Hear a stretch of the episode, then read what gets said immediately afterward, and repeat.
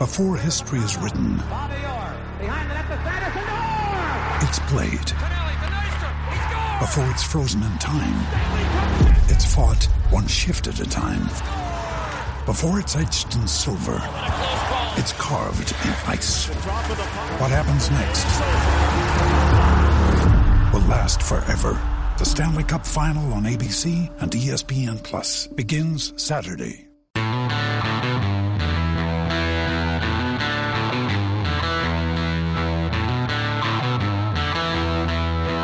Aaron Hogan, Rod Babers, Hook 'em Up, 1019 AM 1260, The Horn.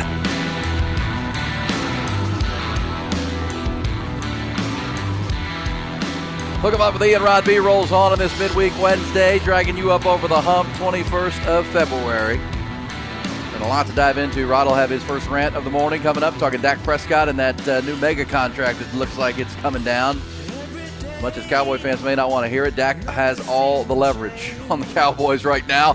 We'll talk about it. Rod will take you deep uh, behind the scenes there with uh, the rant. Also, we'll hit some bullish or BS for the end of the hour. Get your headlines coming up. And it will include the Longhorns game out at Disch-Falk Field last night. I see a picture that uh, you know was hanging out in the Yeti Yard last night. Sark, uh, Rod, Oh yeah, who that? Coach Sark, Yeah. Coach Sark, I saw Sark out there kicking, taking pictures, kissing babies, shaking hands. hanging out in the Yeti Yard. New ten million dollar man. Yeah, I like that. Man of the people. He says he loves going to the game. Remember, Sark grew up more of a baseball player than a football player. Baseball guy. Yeah. He's a baseball player. Grew up a big Dodgers fan. Yeah. No, I uh, I mean I, Sark's got an arm.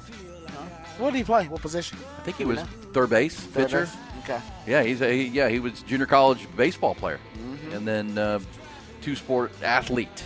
And Coach Coach Sark, and yeah, he was out there enjoying the uh, the fun times in the Yeti Yard. And there was a great scene again last night. Man, this Yeti Yard's already paying like uh, viral viral dividends because uh, Rylan Galvan had a huge night and hit his home run right into the Yeti Yard, and it, you could just tell it's a group of like college students, frat guys, Oh. jumping up and down. Their beers are flowing, they're spilling everywhere. It's gonna be the spot. Great scene, man. They're gonna have to expand it. I told you they're gonna expand it really quickly. That was cool. Mm-hmm. All right, uh, so yeah, good good night. Rod's got the rant coming up. We got uh, good stuff on the CFP. Let's get to the top stories, headlines to start the uh, second hour. Top Gun Rentals and Lawn Equipment bring you the top stories. And yeah, we will start out at the dish, where 16th ranked Texas nearly broke the program record for hits in a game in a 20 3 wipeout of Houston Christian last night. David Pierce's Horns pounded out 24 hits, one shy of that all-time number. Rylan Galvan, we mentioned, the sophomore catcher, he was red hot, four for five with a double, homer into the Yeti yard, three RBI, run, scored three runs. Jared Thomas continued his uh, sizzling start at the top of the lead, uh, top of the order. He went three for five, had a double. Peyton Powell two for four with a double, a homer, and drove in three. Texas now three and one in their first four. They're back at home this weekend at the Dish, hosting Cal Poly for three. Also, last night, heck of a midweek matchup in Fort Worth. Fifth-ranked TCU held on for a 6-5 win over Texas State. Good ball game, though. Uh, Steve Trout's team, of course, will be a part of that event out in Round Rock, the Karbach Classic this weekend out there in uh, the Dell Diamond. Busy night on the college basketball hardwood last night. Some great games. Best one out in Lubbock. Pop Isaacs scored 19 points, included an old-fashioned three-point play with 39 seconds to go to lead 23rd-ranked Texas Tech past TCU 82-81. Great ball game there. 11th-ranked Baylor, meanwhile, fell the 25th ranked BYU 78-71 in front of a packed house in Provo. Texas Tech, Baylor, and Kansas are now in a three-way tie for third place in the Big 12 at 8 and 3. They're a game back of Iowa State and two back of first place Houston. I should say 8 and 5, not 8 and 3. Big upset outside the Big 12 last night as the top-ranked team in the land, UConn, took their 14-game win streak to Omaha and ran into a Blue Jays buzzsaw. 15th ranked Cre- Cre- uh, Creighton drained 14 threes en route to an impressive 85-66 win. Obviously, huge development college football came down early in the day yesterday. College Football Playoff Board of Managers unanimously approved the new expanded 12-team playoff format beginning in 2024. Format will feature the five highest-ranked conference champions and then seven at-large participants. No conference will be guaranteed a berth. There will be no limits on the number of participants from any one conference.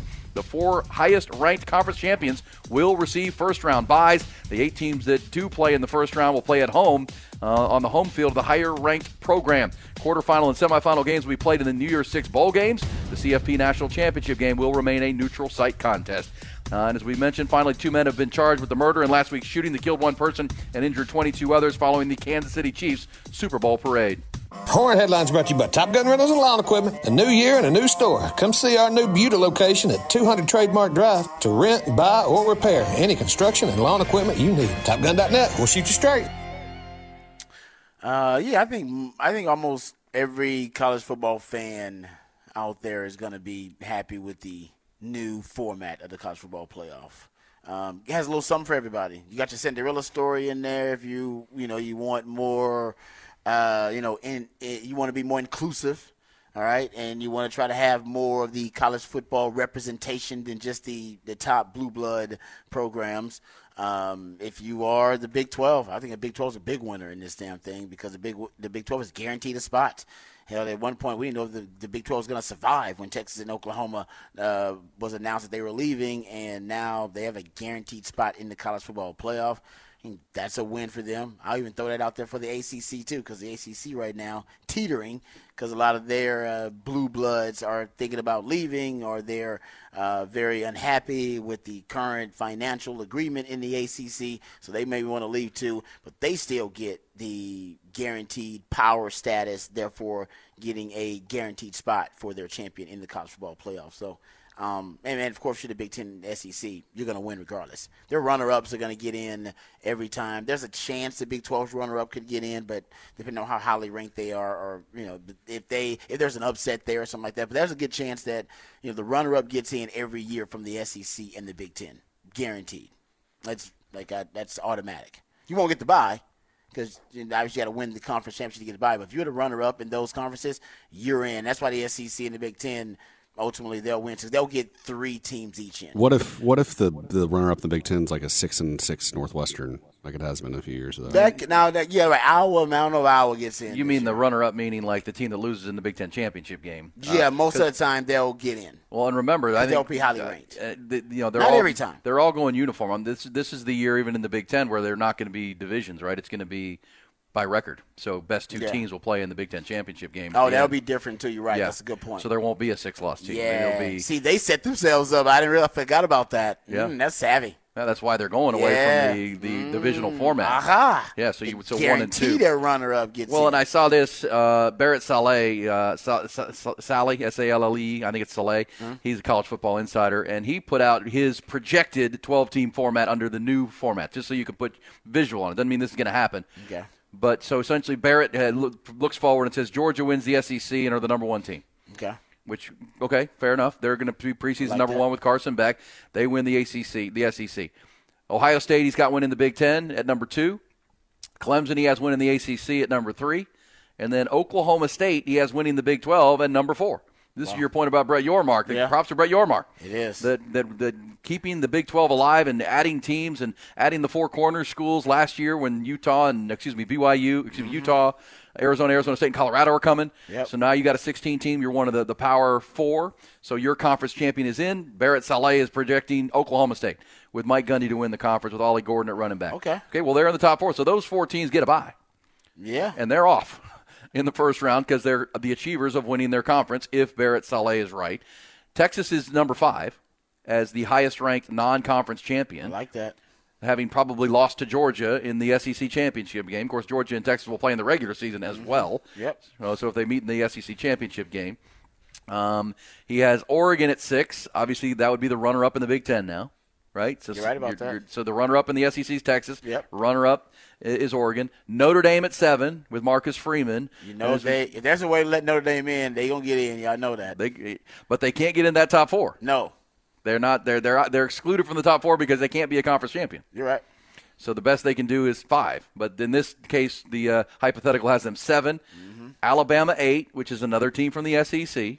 Uh, Utah nine, another team from the Big Twelve. So that's two Big Twelve teams. Yeah, Because Utah's now in the Big Twelve. We got to get used to who's where now. that's true. Ole Miss.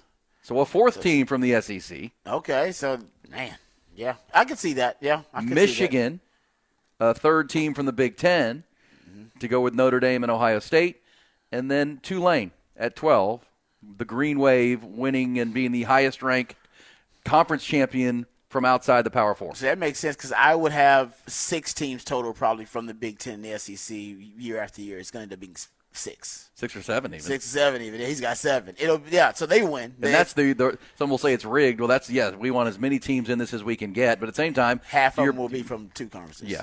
Um, to, which Yep. you know you could argue those are the best teams They- anyhow, but exactly. uh, but you know the, for the for the argument of what about us? Well, Tulane's in. Uh, they they get their chance to play with the big dogs. It's a Cinderella story in there. Well, Um, and under this this this um, you know hypothetical, Texas would be playing Tulane in a home game in middle of December I'll at take that. DKR. I'll- if you're a Longhorn fan, you're like, yeah, I'll take it. Yeah. I, I'll ta- yeah, Michigan would be playing at Oregon in a Big Ten rematch, essentially.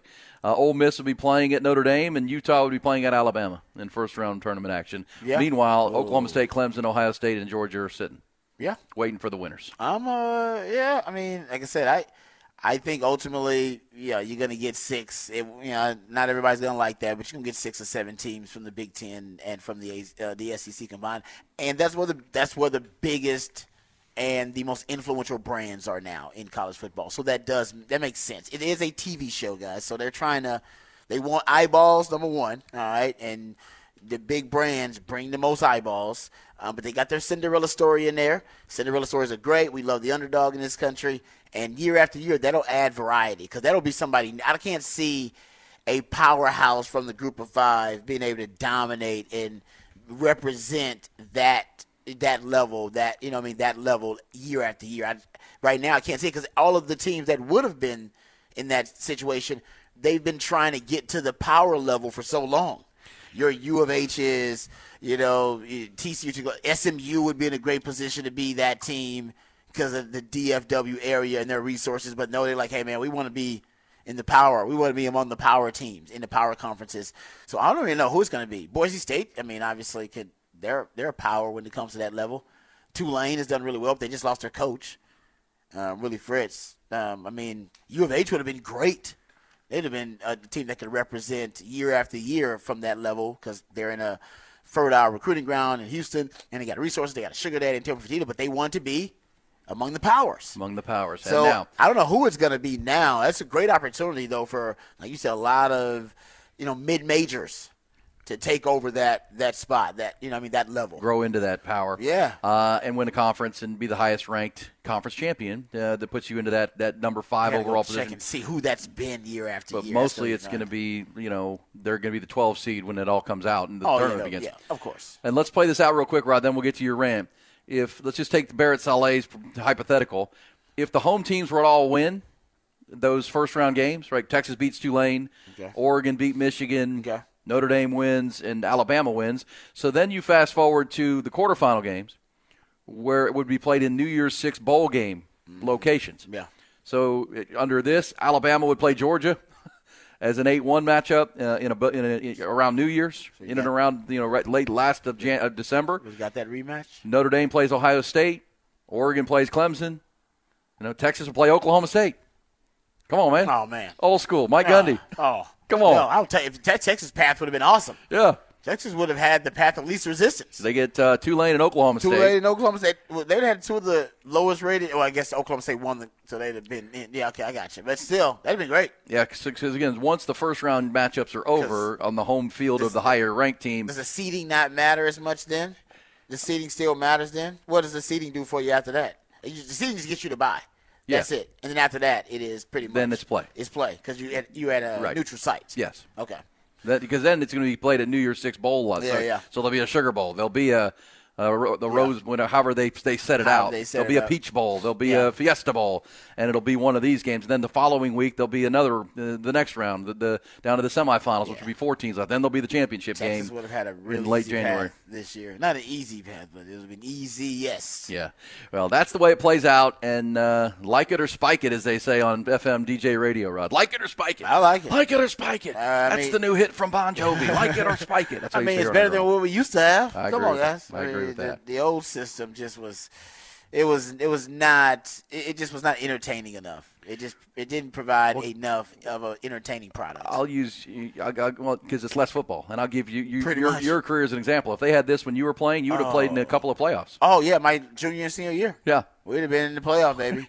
Yeah. Oh, it'd have been great because we were losing to Oklahoma uh, every year, so we couldn't go to the Big 12 championship, so that would screw us. And then even when we would play ourselves back into national contention, and Oklahoma would stumble, and so we'd get a chance, it'd be like that Texas Tech game in 2002 when we lost late. and we still would have had a chance at least to make a college football playoff uh, in this scenario, and then get hot again and have a redemption story. So yeah, it'd have been great because it. Oh man, it hurt like hell when you that loss you know took you out of championship contention. You had no shot. Yeah. you just gotta you know settle for a bowl game win Yeah. of some kind. All right, let's uh, get to Rod's first rant of a Wednesday. Rod's Rant of the Day is brought to you by Apple Leasing, the easiest and safest way to get a new car, any make, any model. Click appleleasing.com and experience how easy it is. I'm as mad as hell, and I'm not gonna take this anymore! Find out what happens when people stop being polite and start getting real. You ain't keeping it around! My God! Okay, it's happening. Everybody, stay calm. What's the Oh, you've done it now. What's the procedure? It's time for Rod's Rant of the Day. Hold on to your butts. All right, let's start this rant talking about the Dallas Cowboys. Now, Dak Prescott is up for a contract extension, coming off his best year ever, second team All Pro. I mean, he was in the MVP conversation for the first time in his career. Uh, actually, was the, the leader and uh, the uh, odds-on favorite at one point for uh, MVP in the NFL. That didn't work out, of course, um, but he had a really good year, and now he's up for a contract extension for the Cowboys. Uh, Jordan Schultz is an insider with uh, Bleacher Report, and Jordan Schultz has a hot take about Dak's contract that's got a lot of Cowboys fans a little uneasy. Let's listen to the take first, and then we'll come back and discuss it. Dak Prescott really had the best season of his career. But you also have Dallas, who still has to pay CeeDee Lamb. They still have to pay Micah Parsons. And obviously, they're going to have to pay Dak Prescott. Now, I've been on the record. I believe Dak Prescott is going to command somewhere along the lines of $60 million per year, potentially making him the highest paid quarterback in football and resetting his quarterback market. He played that well. And really, for most of the season, especially that back half of the year, Dak Prescott was the MVP favorite or in that conversation and obviously finished inside the top five. So he really was there throughout. Okay. And then you also have the fact that, again, if you're the Dallas Cowboys, you push CeeDee Lamb down this year. So you really have to pay him. You could wait to pay Micah Parsons because he's now extension eligible for the first time. This was his third season. Um, so there's a lot of moving parts. But I believe, considering how well Dak played for Dallas this year, considering the alternatives and the fact that Jerry Jones really wants to win now, doesn't want to have to start over at quarterback, and has a tremendous amount of respect for Dak Prescott. I believe that Dak Prescott is going to reset the quarterback market and get in the vicinity of $60 million this offseason. Now's the time to save 30% on wedding jewelry, only on BlueNile.com. Make sure your wedding ring is the one with your pick of diamond and lab grown diamond bands, all hand finished and graded for excellence. Or surprise her with something blue she'll love for life, like a stunning pair of sapphire earrings. Blue Nile's jewelry experts are available 24 7 to help, from fit questions to style advice. Right now, get up to 30% off at BlueNile.com. BlueNile.com. Whew. Uh, all right, gentlemen. Sixty million dollars. Essentially, it would make Dak the highest paid QB in the league, um, or at least in that conversation. Do we think the Cowboys are going that far? This is Dak's. This is Dak's time. This is probably the. This is his prime contract. He's not going to sign a be- a bigger contract than this, considering his age. And now he may take his game to another level and start winning playoff games. That could be the case. Um, but after being second team All Pro, after being in the MVP conversation for the first time, he's got a ton of leverage because the Cowboys right now they're in win now mode and they can't win without Dak. Does he get the sixty million? E. Well, I mean, look, you I know, know my you don't want to pay him, well, that's a different discussion. I, I still wonder if the Trey Lance trade was to, to put some leverage in the Cowboys side and say, look, Dak, if you go too far here, you know, we're willing to move on. Which, uh, you know, you play the game of chicken. I don't think they really are, but man, we we, we can't go that, to that level and still field the team. You still haven't done much, and they're not going to say that. We still haven't done anything in January, but um, yeah, I mean, Dak has has the leverage without a doubt. I mean, his cap number is almost sixty million. He cannot be franchise tag, meaning he can become an unrestricted free agent next year, no matter what. He has a no trade clause, uh, so the, the leverage all belongs to Dak. Um, you know, if Dak were to leave in free agency after next season, the Cowboys would still take on over $36 million in dead money. So yeah, I mean Jerry has painted himself into a corner here, and the answer is he's got to attach himself to this quarterback for another five, six years to stretch this this number out. And yeah. obviously, that's not what Ty or most Cowboy fans want to hear. They've mo- mostly sailed on Dak Prescott, even though he had a great season. But um, you know, that's really where the Cowboys are. And then you just have to cross your fingers that he figures out this January thing of his. He can. Yeah. He's not James Harden, right? He can actually figure it out come playoff time. Yeah. And he can be Giannis, and all of a sudden have yeah. a have a big January run, which which will pay the dividend. He has not shown that though through eight seasons. Yeah, um, if you're looking at average annual value of a, uh, the contract, um, Joe Burrow is at the top at 55 million. There's uh, Justin Herbert and Lamar Jackson there at 52. Uh, Jalen Hurts is at 51. Russell Wilson at 48. This is uh, average annual value of the contract. So yeah, I mean that's uh, that's a big number uh, for Dak Prescott. I'll admit, I, I, even I, am who was a Dak fan, I think they'd be overpaying for Dak Prescott. Well, there's no uh, question. But you, you, have nobody to blame but yourself because the Cowboys well, if you have a bad organizational habit of not drafting quarterbacks, and I think that would have given them more leverage. But Trey Lance, maybe that gives them some leverage. I don't know if it does. It, it, you know, if they would really be willing to go there, but it's still going to be a financial hit because you're going to have to carry Dak. Um, you oh, know, yeah. big, big, dead, big piece of dead money this year and next. But I don't know. I mean, that's the question. Do you want to do some short-term pain here? To to try to come out the other side, or do you want to just uh, marry yourself to Dak Prescott for the next half decade or more? Uh, that becomes the, the challenge for. Uh, and I think I know the answer. Yeah, because you can't sell. No, you can't, you can't sell. sell. You can't sell rebuild. the Cowboys product without Dak right now. Yeah, yeah you can't sell. Hey, we, got, we got Trey Lance, and we're gonna go with Trey Lance for the next two or three years. You can't well, sell that. And and people ask, well, how the hell the Cowboys working themselves into such a bad situation? Well, they worked themselves here because they it started back after his third year. Like he just mentioned, after your third year, Micah Parsons, you can start long term. Mm-hmm. They should have signed Dak after his third year. They should have locked him up to a long term contract after year three. Yeah, they waited. Remember, remember he was rookie of the year, year one. Yep. Uh, you know, they knew he, or at least they were saying he's our franchise quarterback, and they didn't pay him. And so the number just kept going up, and then they worked themselves into the franchise tag area where Dak had the leverage again, and now here we are. Now you're at the back end of this contract you signed him to too late, and now you're you're really up against a wall here with this this this current situation, and that's again well, and why the last two years in January were the years. These were the yeah, windows. They were the windows, and I think the windows are closed personally. But at the same time, they're going to you know try to sell that we've reopened them with Mike Zimmer and Dak under a new contract, and uh, I don't know. I, I, feel like the last two years were their most talented teams they were going to have. I mean, they do do have more All Pros than anybody in the NFL, so they they do have a lot of talent. I mean, they have stockpiled a ton of talent and drafted really well. Uh, but ultimately, yeah, Dak underachieved. You get that small Dak energy in the playoffs, uh, not that big Dak energy he had during the regular season. And I'll say ultimately, this this is on the Cowboys because I've pointed out several times they they do have a bad organizational habit uh, of not drafting quarterbacks, and they've gotten better the last couple of years with Mike McCarthy uh, in the fold and trading for Trey Lance. But they still drafted the fewest quarterbacks in the NFL since 1999 and ultimately those chickens come home to roost for the Cowboys because that keeps them from upgrading at that position or having the a possibility of an upgrade. You just told the story of you watching the Patriots dynasty, yep. and the beginning of the Patriots dynasty starts with them upgrading at quarterback, even though they have a hundred million dollar quarterback, and deciding, you know what, there's something about this Brady kid, and if he works out, man, we're gonna have him on a really cheap deal. This could really work out for us if he can manage the game, and then we can win games with defense. They had that discussion as an organization, and they upgraded over Drew Bledsoe. Um, and we've seen that happen over, you know, different organizations, right? Over time, the 49ers have done it. The, you know, with with now the Brock Purdy experience over Trey Lance. They tried it with Trey Lance. The Philadelphia Eagles did it right with with you know with Jalen Hurts, and then they had Carson Wentz. And they decided, hey, man, we're going to upgrade here.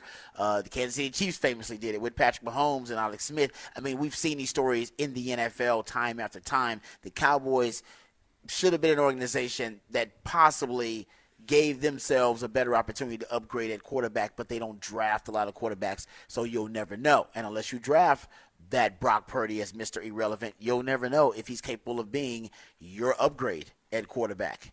Um, and I think the Cowboys have missed out on those opportunities because that they said they have a bad organizational habit of not addressing quarterback in the draft enough. Yeah, they believe in their guys. We like our this guys. is this is our guy. Yeah. Uh, why would we draft another guy? We got our guy. Yeah. This is our guy, even though he's got a ceiling to him, uh, Yep. pretty obviously come January. Uh, you're you know to the, your point of Tom Brady, but also brought you just men- mentioned Brock Purdy.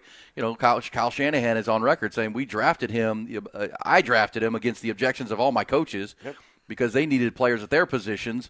Because I liked him and I knew he wouldn't sign with us as a preferred free agent because we already had Lance and Garoppolo. Yep. Uh, his agent wanting to let him come in, and he wouldn't didn't see it. But but early on, Shanahan noticed this is our best guy. Like, glad we drafted him. Glad we drafted him. This is our best dude. Yeah, and well, like you said, and you don't find that out unless you, you bring in the player. And like you said, ownership didn't want to hear that. They didn't want to hear Shadow like, "Yeah, you know what? The third string guy might be our best guy." He's like, "What? Oh, what, man. what happened to all the quarterbacks we've been drafting and we traded for? All, we traded picks for quarterbacks. You're telling me that dude is our best quarterback?" And the same thing, Belichick had that same discussion with Robert Kraft. Like, "Yeah, I know you just paid this guy 100 million, but I'm telling you." Brady kid might be our best guy. And he's like, "What? Yeah. Talk about that's what that's what when you have a true football guy there, when they're, can they can give you that accurate evaluation. So I'm with. And by the way, Shanahan still tried to upgrade. He tried to go get Brady in the offseason, even after he got Purdy. He was like, he asked Brady, "Hey man, you want to come out of retirement and come, you know, run a championship with us?" And it didn't happen. But you you have to be looking to upgrade that position, even if you really like your guy. It ain't personal. You can like that guy, but you still should be looking to upgrade so that you can, you know, have the best possible chance to win games because that position is so valuable and important. All that, and Can- Shanahan still couldn't beat Patrick Mahomes. Still Damn. couldn't beat. Damn it. He knew it. That's why he said, "I need Brady to do it. I need another guy with a cape. I need to do it who's got his own cape." And the only guy that's beaten Patrick Mahomes in the playoffs in the Super Bowl, that guy, Tom Brady. Tom Brady. You'll give Oh, it to man. me. I need that dude. I need that guy. All right, good stuff right there for sure. And I, you're reminded if you watch, and I did watch the first episode of the, the Patriots Dynasty on Apple, and uh, you're reminded that when Bill Belichick was pulling this, where he was he was going with Brady over the hundred million dollar Bledsoe, when Bledsoe got healthy after the injury, this is what ran him out of Cleveland. Is when he cut Bernie Kosar ten years previous. Yeah. Like this, these dudes got uh, stones of brass. Yeah, he does. Like he, he Bernie Kosar was the the favorite son of Cleveland. I remember that. Cut him. Yep. Moving on. Cut him without a backup quarterback, which led to his demise in Cleveland. Of course, then they moved the team to Baltimore. Uh, but yeah, like not even ten years later, six years later, he's he's again going again. against ownership and choosing uh, going not you know not the popular pick, but going with the guy you feel are you know is, is the better player. He cut Bernie Kosar because Bernie Kosar was a bum at the end. I mean, he was hurt, he was banged up, couldn't move. Yeah, you're Um, overpaying him. And you're overpaying him. Uh, but that was not popular in Cleveland, without a doubt. And this was not popular in New England. But you know, sometimes to lead and to win, you, you got to do things that are unpopular. Exactly right. Got to do things that are really unpopular. If you're if you really know football Tough and you, decisions. where you're trying to take it, yeah, make those tough calls. Uh, and the Cowboys are now, you know, they they've given the player the power. They've given the Yep. player the leverage, Exactly and right. um, it's gonna you know be to advantage Dak Prescott. So props to him. His his agent has played chess against the Cowboys. Oh yeah, no Uh, doubt. I mean, he's about to get paid. Uh, I didn't realize that kind of number, but if he's he's going to be the highest paid quarterback in the league, then Yes, he is. If he's going to get that kind of money, We'll be back. Uh, good stuff from Rod's rant. We got bullish or BS for the end of the hour. The great Big 12 basketball last night that was going on. A couple of great games. We'll recap those and where it stands now in the Big 12 as we approach the end of the regular season. We're getting to all of it with you on Hook 'em Up with Ian Rodby.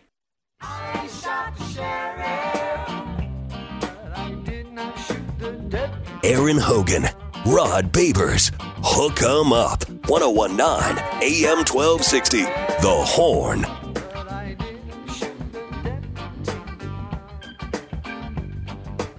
Twelve-team playoff conversation. It's official. Five-five-seven model with five conference champions, seven at large. Also talking Cowboys and Dak Prescott. This says they make Dak Prescott the highest paid quarterback. How would they be able to upgrade other positions? Well, making him the highest paid quarterback would allow them because right now Dak is a $59.5 million cap hit. yeah, That's what's limiting them from doing anything. By signing him, they would spread the contract out over five or six years, which would minimize his cap number. But again, it marries you to the quarterback for another dozen years. and they'd probably give him a big bonus, like a guaranteed salary up front, and that would also get that get spread across. that would set that would set them up for a really good uh, salary cap situation because cash over cap basically you get kind of a discount for paying Well, think about a lot it. of that contract and guaranteed money up front. yeah, if he's got a sixty million dollar hit right now, and you lower that down to twenty five, I mean that's Yeah, that's that's go. a lot of savings. Exactly. Uh, in what his cap means, you know, with under the cap, what it means this year. Uh, so yes, you could add, you could resign and start getting the Micah contract. I did like his idea of well, let, us wait a year on Micah because we don't have to sign him to a new deal now. I mean, you could. You don't. Yeah, you're right. Um, but same time, you got in trouble not signing Dak. You're trying to you sign could. these guys earlier so that their value doesn't skyrocket. Because if he has a great year, if he wins Defensive Player of the Year next year, then you're screwed. Yeah, which is why you're hiring Mike Zimmer to you want that to happen. You want that to happen, but you want to pay for it before Yeah. it happens, so that you already get a, you know, you're already getting some discount Yeah. on that productivity. Because if you end up paying him like he's defensive player of the year, well, you want guys to outperform their contracts. That's the whole point. Yeah. You sign them to a contract, you want them to outperform it, and the sooner you sign the really good players to a contract, the sooner they'll outperform that contract. But if you pay a player who's already first team All Pro, well. You're yeah, getting he's getting max value. you get max value. You're not going to outperform that contract. Yeah. Well, that's, Well, the whole point. That's how you. the value of the rookie deals, right? Yeah, Because yes, if, if, if yes. CJ Stroud comes in, he's Oh, out he's man. outperforming his contract Ooh, already, right? killing it right and, now. And, and to, to, to, to be fair, I'm hard on Dak because it was, it was January. Says Dak was outplaying his contract big time when they didn't sign him after year three, right? As a fourth Yes. round pick, he Yeah, wasn't yeah. making a lot of money. Yeah. They could have paid him and got him at a lower rate, and they Yeah. didn't. They waited and played the long game, and it ended up costing him, and it's about to end up costing him again. Uh, to That to the true. point. Yeah, no doubt. I, I, like how you said that you want to you want to pay ahead of the ahead of the, the, the high the high cost. Yeah, and the Cowboys. That's why the Cowboys have done a good job, though. Think about it. All these guys were outperforming their contracts. CeeDee Lamb, Micah Parsons outperforming his deal. That's what you ultimately want. You want to draft these guys, and then, hey man, we're actually getting a, a dec- uh, we're actually getting really decent value here because these guys are outperforming the deals they're under. But at one point, the bill comes due. bill comes due. Bill comes due. Hundred percent, hundred percent. Especially uh, when you don't achieve right when you had when you draft like this and you have all these good players and nine All Pros, you're supposed to make a run and go to a Super Bowl. Yes. and they have not, and that's, That's the the, the the really tough spot.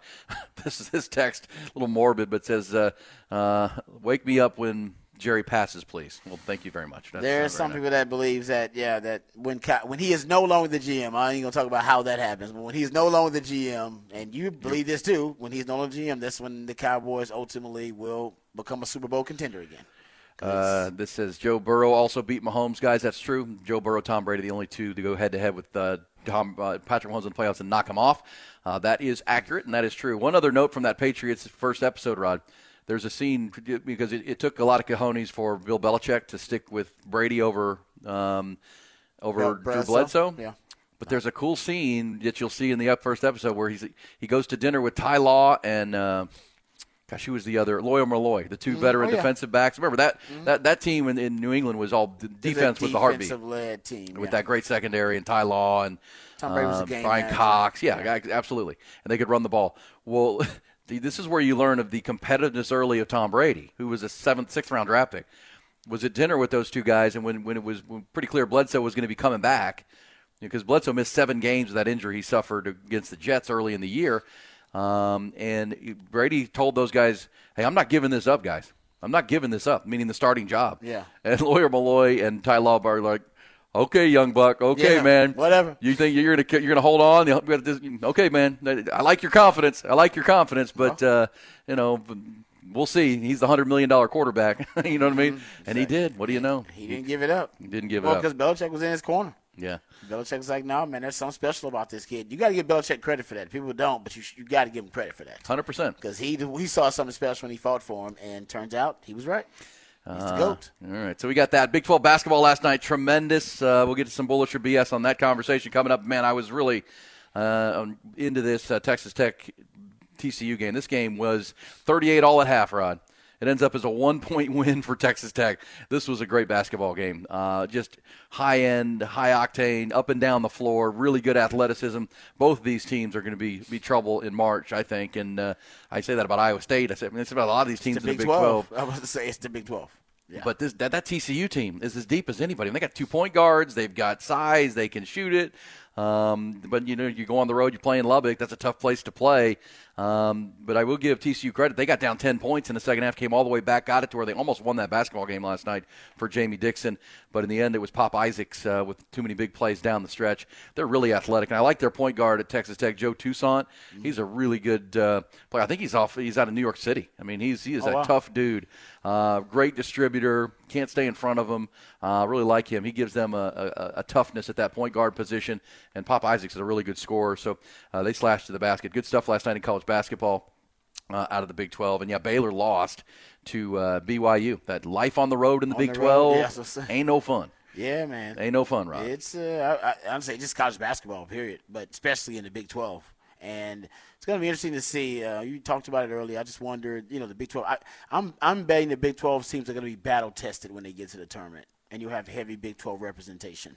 Um, they can easily just be just just as well be beat up too by the time they get to the. Yeah, that's uh, going to be the question, right? Are they are they worn out or are they sharp and ready to man, get, get get out of this damn league? Let's go play some I think it'll depend tournament on your, games. your style of play and your and your roster and how how, how deep you are. Your, your talented depth. If you're a team that's got some talented depth and you have a signature style of play and a brand of basketball, we were talking about U of H. I think it'll help those those Big 12 teams because I think they'll be battle tested. The teams that don't, which is I guess I'm kind of pointing at Texas here. I don't know if it'll help them because they don't really have Too a inconsistent. Because you're not you're not sharpening your brand of bas- uh, basketball, right? You're the U of H. Oh, they're doing is kind of just keep they keep defining over and over again, reaffirming their style, their brand, no matter who they go up against. And not every team can or does that in the Big 12 play. Hundred percent, and uh, you know it looked like it was trending in a good direction, um, but the guards have had back-to-back really bad games, and Yeah, uh, Dylan Disu continues to be the one fact, you know, constant. Oh. Chendall Weaver with his energy, uh, Dillon Mitchell Dylan with his athleticism. Yeah. But those guards are kind of hit or miss. They're up and down, and uh, when they're down, uh, they have a hard time. And they're having slow starts. Yeah. So Texas having slow starts. Playing having- from behind all the time. Exactly. Dig themselves out of a hole. Yeah. Um, and that is it's tough to have a I guess a style and a brand of play too when you're playing from behind all the time and kind of playing in desperation mode. So, uh, but either way, as long as they keep winning in the Big 12, they'll they'll get their shot in the tournament. We will just see what kind of team they are by the time they get there. Well, and and to speak of Texas Tech, that's the kind of team I'm talking about. That when they get to March, because of Toussaint at guard, uh, he's out of the Bronx, New York. I mean, he's a super senior. Mm-hmm. Yeah. uh, he's a good player. Uh, I mean, they just have good. They, they have really. Uh, you know, talented players, and TCU's really deep. I mean, they're a deep basketball team. Yep, Uh, and that's the other part of this Big 12. It's a, it's contrasting teams. I mean, uh, styles. We know what Houston is. We know, you know BYU's more of an offensive team that can really shoot it and spread you out. Um, you know, TCU is the best fast break team in the country. Yep. They're not a faster team in the country than TCU end to end. I mean, they Really? get up and down the floor. Uh, they're fun to watch. They really are for Jamie Dixon. That was a frustrating one. But yeah, so there's a lot of different styles. And to your point, we still don't really know what the Longhorn and Rodney Terry's identity is. Like, what is your style of play? Not yet. It kind of you know depends on the game, uh, but we'll see. You know, it's uh, February 21st now. This is uh, you know Longhorns have three more tough road games and two more tough home games. They've got to win all of them, or they got to win all the home games without a doubt. Uh, to to put themselves into the dance and give themselves an opportunity. So we'll follow it as we go. We'll come back, play some bullish or BS from some stories around the uh, Hey, sports landscape, including that college football playoff um, you know, decision that is out 5 7, 12 teams starting this year. We're talking about it with you on Hook 'em Up with Ian Rodby.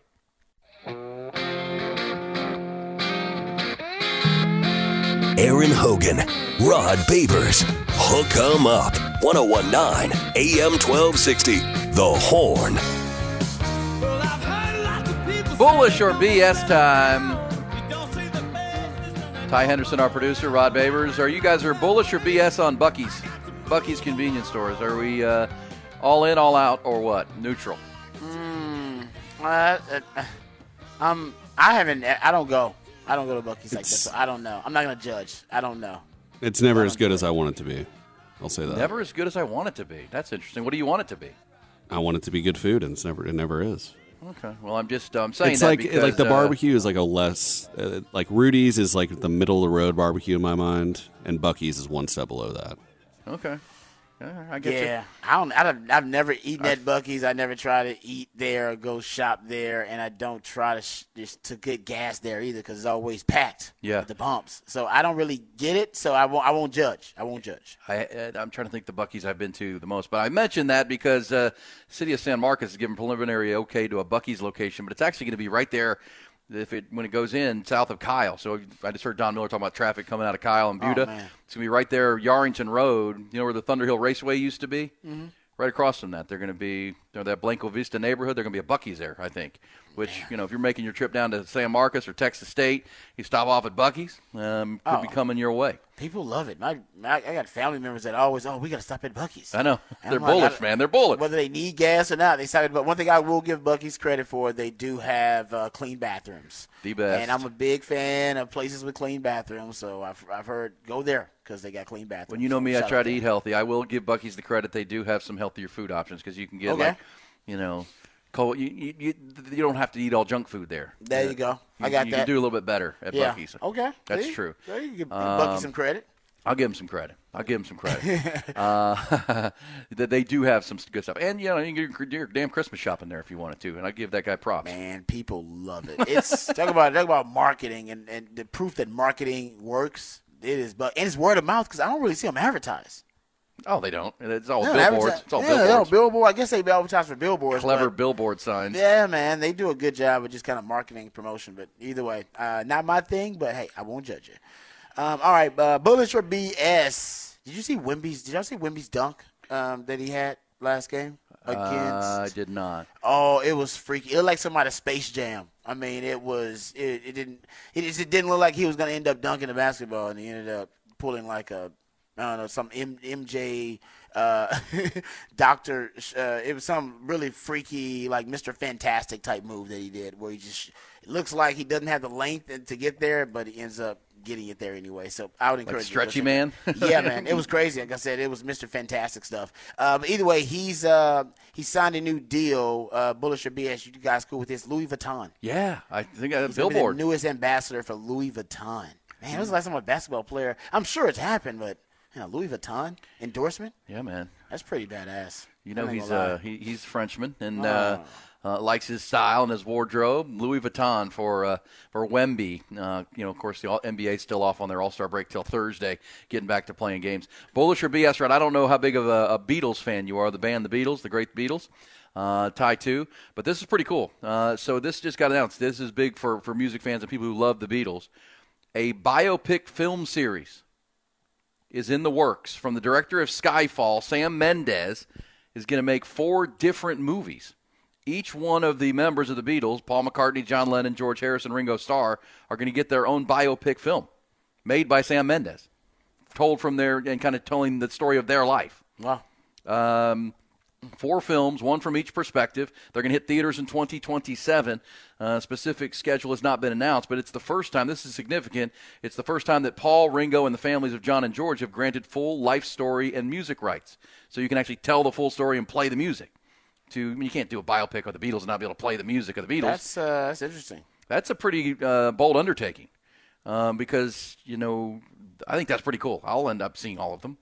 Yeah, I like. Are they coming out like? Uh, are we talking about around the same time? Or are we going? says they will they will hit theaters 2027. I don't know if this is like some kind of superhero thing, but yes, it's going to be four different biopics, all done by the director Sam Mendes, and one from each perspective of each member. Is he shooting them simultaneously? That's what I don't know. I, I, I'm assuming, right? I'm assuming you would get four actors to play each of them in different stages of their lives, and, And they're in, are they inter and they're interacting? These actors from the biopics interacting that, that with I, each other. You know, I mean, in their biopics, in their respective biopics. Or that would be interesting with crossovers. Yes, I'm saying. Well they, well, they have to, right? You got to interact with the with the other Beatles. Yeah, you have in to. the movies. Yeah. Are those other Beatles gonna be the actors from the other biopics?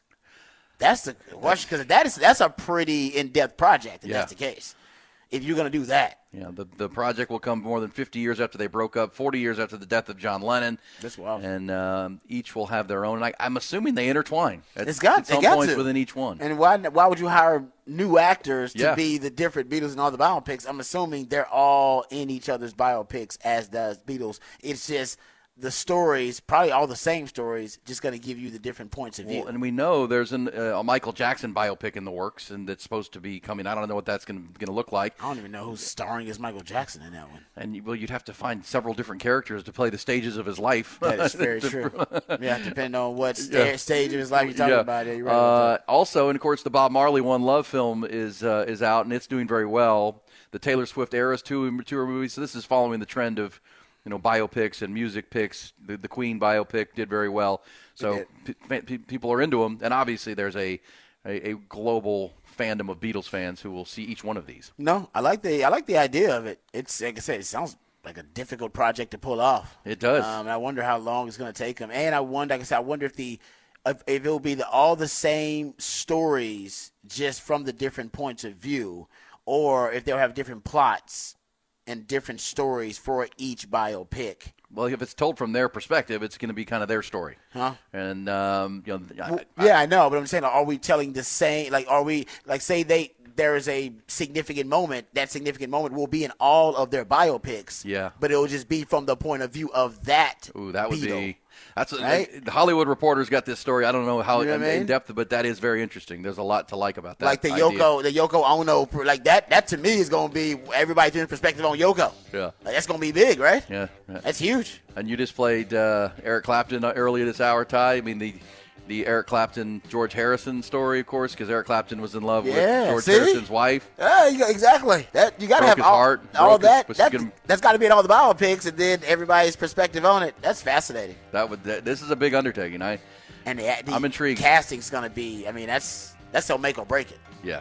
I mean, a biopic like that with well-known iconic figures, you got to get the casting right. yeah. And Got for a to. band this popular and this Got to known, get it right, man. Yeah, and you gotta Oh, that's going you to be a gotta tell good stories. Yeah, that's Oh, a bold undertaking. They That's got pretty cool. those, yeah. I'm bullish on it, though. I'm I am bullish on it. I, I think agree. that'd be great. It's gonna be fun. All right, we'll come back. Uh, by the way, they've already done a lot of movies on the Beatles. I mean, there's been a lot of documentaries and behind the scenes and all these things, and they, they always hit. They always hit big. this good. This seems like this might be something special, though. I like it. I like the idea of it. Hey, we come back. It's uh, hour three of our five-hour Wednesday conversation. We'll include the headlines, including that uh, big offensive explosion at the Disch last night for Longhorn baseball. Also, uh, more on the college football playoff. Rod's got uh, us behind the burn orange curtain talking NFL draft and the Longhorns, and we'll be at the turn bottom of next hour, halfway through this Wednesday conversation on 1019 AM 1260, streaming on the Horn app, and always at hornfm.com.